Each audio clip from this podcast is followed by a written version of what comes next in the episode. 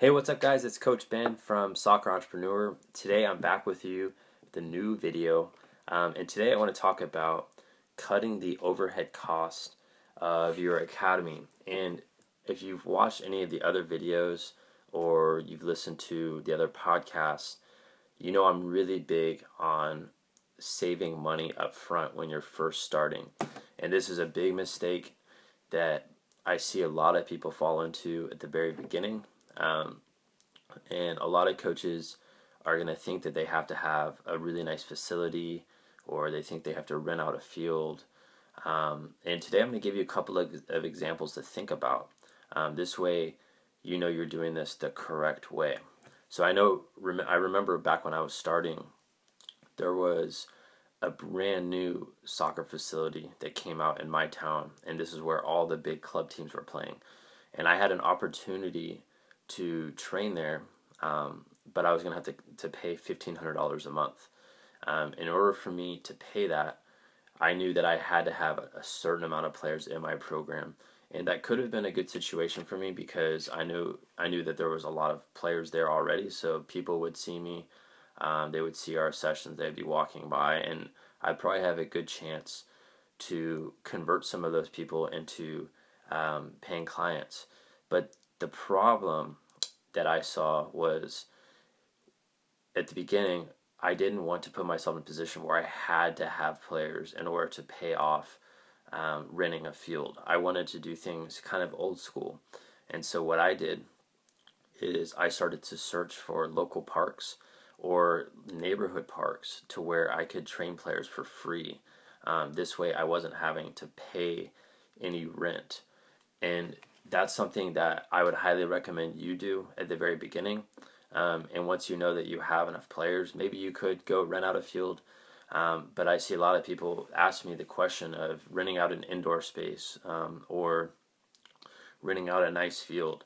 And at the very beginning, I, I wouldn't suggest that you do that because I would rather you focus on getting players in your program first.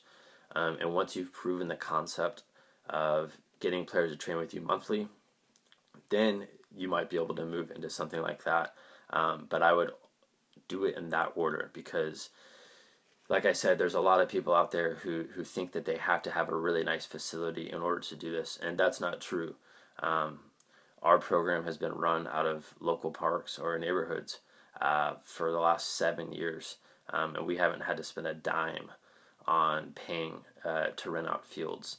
And that would be something that I would definitely start doing um, if I was you right now. If you are in a position where you're having to pay, um, I would think outside the box and think about how can you do this for free um, in a good area of town that's going to be easy for parents to get to um, and that's the thing is a lot of people a lot of trainers think that they have to have a really nice place to train and if you think about it for the kids a lot of kids out there when they go to club soccer they generally will, will be playing at a pretty nice field but the way i've approached everything is you have to create a good experience for the player. And as long as you're proving results, obviously you need to be on a decent field, but you don't have to have an indoor facility or have the nicest field in the world.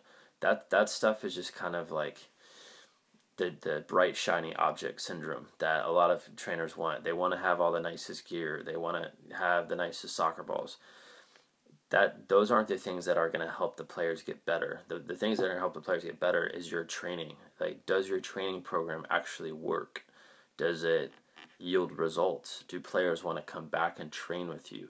That's the most important thing. And having a super nice facility, I mean, that can definitely help. But at the beginning, you don't need to have that. You need to focus on how can I get players into my program? How can I get um, these players to get great results?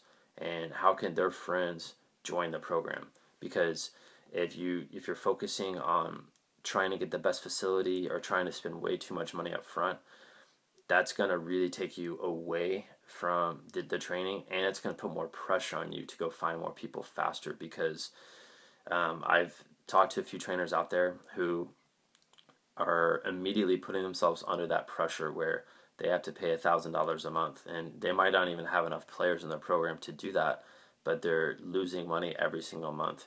Um, and I would rather you start off and do things very simple. This way, you know that you don't have to put yourself in that position right away.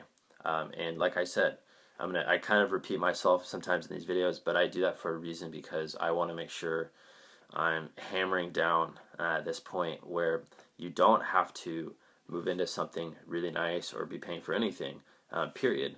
But you can do that if you want, if you know that you have enough players that are consistently training with you where you know you are making a profit. Um, and that's just kind of business 101. Um, I wouldn't recommend you paying for anything unless you know it's going to yield a profit um, on your end. So that's it for today, guys. If you like this video, uh, make sure to click the thumbs up button. Shoot me a comment below. Um, let me know if you have any questions.